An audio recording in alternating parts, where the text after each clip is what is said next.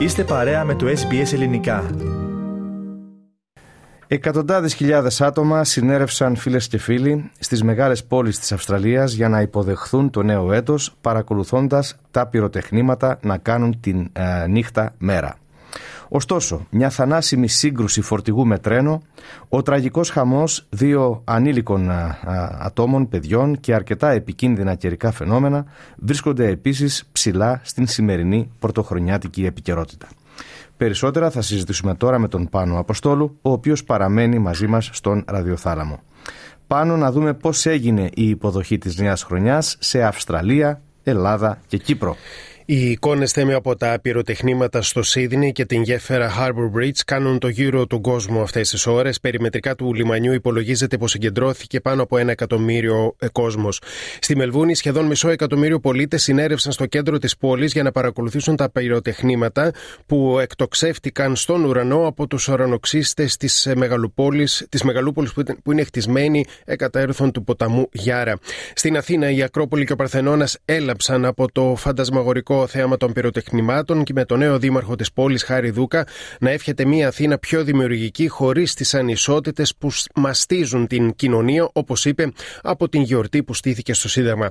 Στην Κύπρο, με παραμύθια, βιωματικά εργαστήρια, άφθονη μουσική και κάλαντα αποχαιρέτησαν οι πόλεις ε, το 2023. Στην πρωτεύουσα στη Λευκοσία, ο Άι Βασίλης βρέθηκε στους δρόμους της πόλης με μοτοσυκλέτα που δανείστηκε από το Μουσείο Ιστορικής Μοτοσυκλέτας Λευκοσίας. Ενώ στις ε, Φινικούδες της Λάρνακα έγιναν πάρτι στην παραλία και τα μεσάνυχτα ρήψη πυροτεχνημάτων θέμη. Να ακούσουμε πάνω και πρωτοχρονιάτικα μηνύματα, μηνύματα κάνοντας την αρχή με τον Πρωθυπουργό της Αυστραλίας. Ο Άνθονι Αλμπανίζη η Θέμη δήλωσε ότι είναι αισιόδοξος ότι η οικονομική κατάσταση των Αυστραλών θα βελτιωθεί μέσα στο 2024. Στάθηκε στη μείωση του πληθωρισμού, την αύξηση των θέσεων εργασίας και των μισθών, ενώ νέα μέτρα για την ελάφρυνση του κόστου ζωής για τα χαμηλότερα και μεσαία εισοδήματα θα δρομολογηθούν στη νέα χρονιά, όπως είπε. Η αποθεματική τράπεζα αναμένεται να μειώσει το βασικό της επιτόκιο στο κατά 0,75% στο δεύτερο εξάμενο του 2024, μία πρόβλεψη που έκανε ο επικεφαλής οικονομολόγος της τράπεζας Commonwealth Bank, Stephen Halmerick. Δεν χωρεί καμία, πια καμία αναβολή στη μάχη με την κακή πλευρά του εαυτού μας και στην εμπέδωση ενός νέου παραδείγματος με έμφαση στην αρχή της πρόληψης και στην αποτροπή των σύγχρονων απειλών και διακινδυνεύσεων. Αυτά αναφέρει μεταξύ άλλων στο μήνυμά της για την πρωτοχρονιά η πρόεδρος της Ελληνικής Δημοκρατίας, Κατερίνα Σακελαροπούλου. Η μεταρρύθμιση του κράτους και αποτελεσματικότερη λειτουργία του είναι το μεγάλο μας στίχημα. Μέλημά μας πρέπει να είναι η συμπερίληψη, η αναγνώριση του διαφορετικού, η προσήλωση στο ιδανικό της ανοιχτής, πλουραλιστικής και συνάμα δίκαιης κοινωνίας.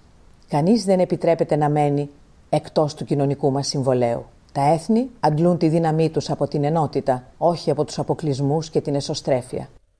Τώρα, την ανάγκη για ένα ορμητικό κύμα αλλαγών εξέφρασε στο πρωτοχρονιάτικο μήνυμά του ο Έλληνας Πρωθυπουργός Κυριάκος Μητσοτάκης. Ο καιρό χρόνος γίνεται έτσι επίλογος ενός κύκλου με στιγμές που κάποτε μας πλήγουσαν. Ταυτόχρονα όμως γίνεται και πρόλογος μιας άλλης εποχής. Με καλύτερους μισθούς, με υψηλότερες συντάξεις ήδη από τις πρώτες εβδομάδες του νέου έτους. Σε μια πατρίδα τη οποία τα σύνορα θωρακίζονται και οι αμυντικές δυνάμεις εξοπλίζονται. Ενώ η εθνική φωνή ακούγεται πλέον ηχηρή στα διπλωματικά και γεωπολιτικά μέτωπα. Όλα αυτά δεν συνθέτουν έναν απλό απολογισμό, όσο μια χειροπιαστή αλήθεια που ενσαρκώνει τις μεγάλες ικανότητες του έθνους μας.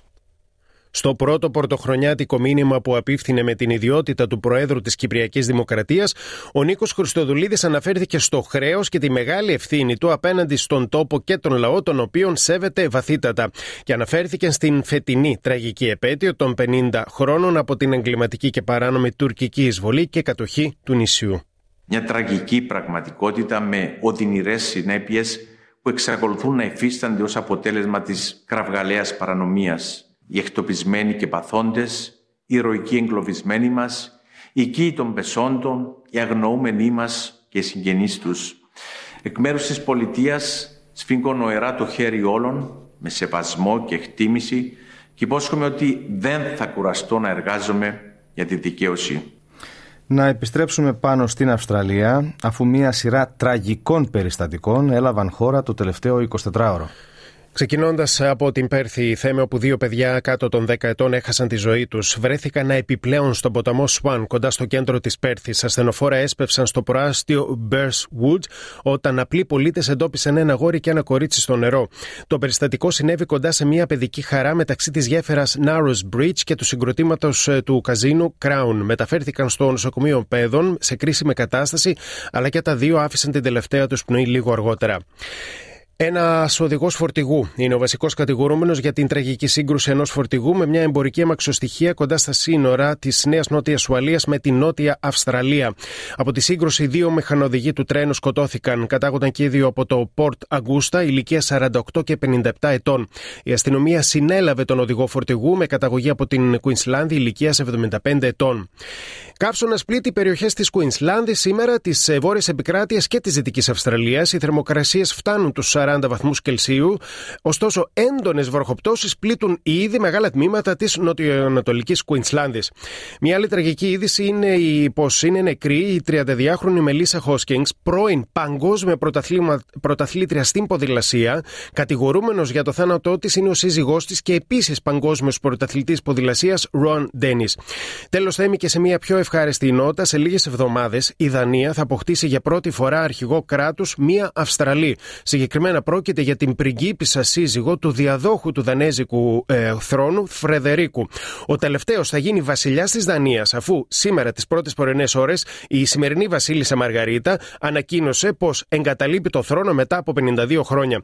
Σύζυγος του Φρεδερίκου, η Μέρη, γεννήθηκε και μεγάλωσε στην Τασμανία και θα στεφτεί βασίλισσα της Δανίας τη στιγμή που ο αρχηγός κράτους της Αυστραλιανής Κοινοπολιτείας είναι ο βασιλιάς Κάρολος του Ηνωμένου Βασιλείου, όπως σχολιάζουν τουλάχιστον σαρκαστικά θέμη πολλοί χρήστες μέσων κοινωνικής δικτύωσης εδώ στην Αυστραλία. Και δικαίως πάνω αναφέρεις αυτή την είδηση, διότι η πριγκίπισσα εξ Αυστραλίας, η πώς την είπες, η Μέρη, πώς λέγεται, ναι. από το Χόμπαρτ της Τασμανίας, όντως θα γίνει σύζυγος, θα, γίνει, θα είναι σύζυγος του ε, αρχηγού του κράτους ε, της Δανίας, του νέου αρχηγού.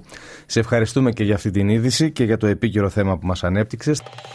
Κάντε like, μοιραστείτε, σχολιάστε, ακολουθήστε μας στο Facebook, στο SBS Greek.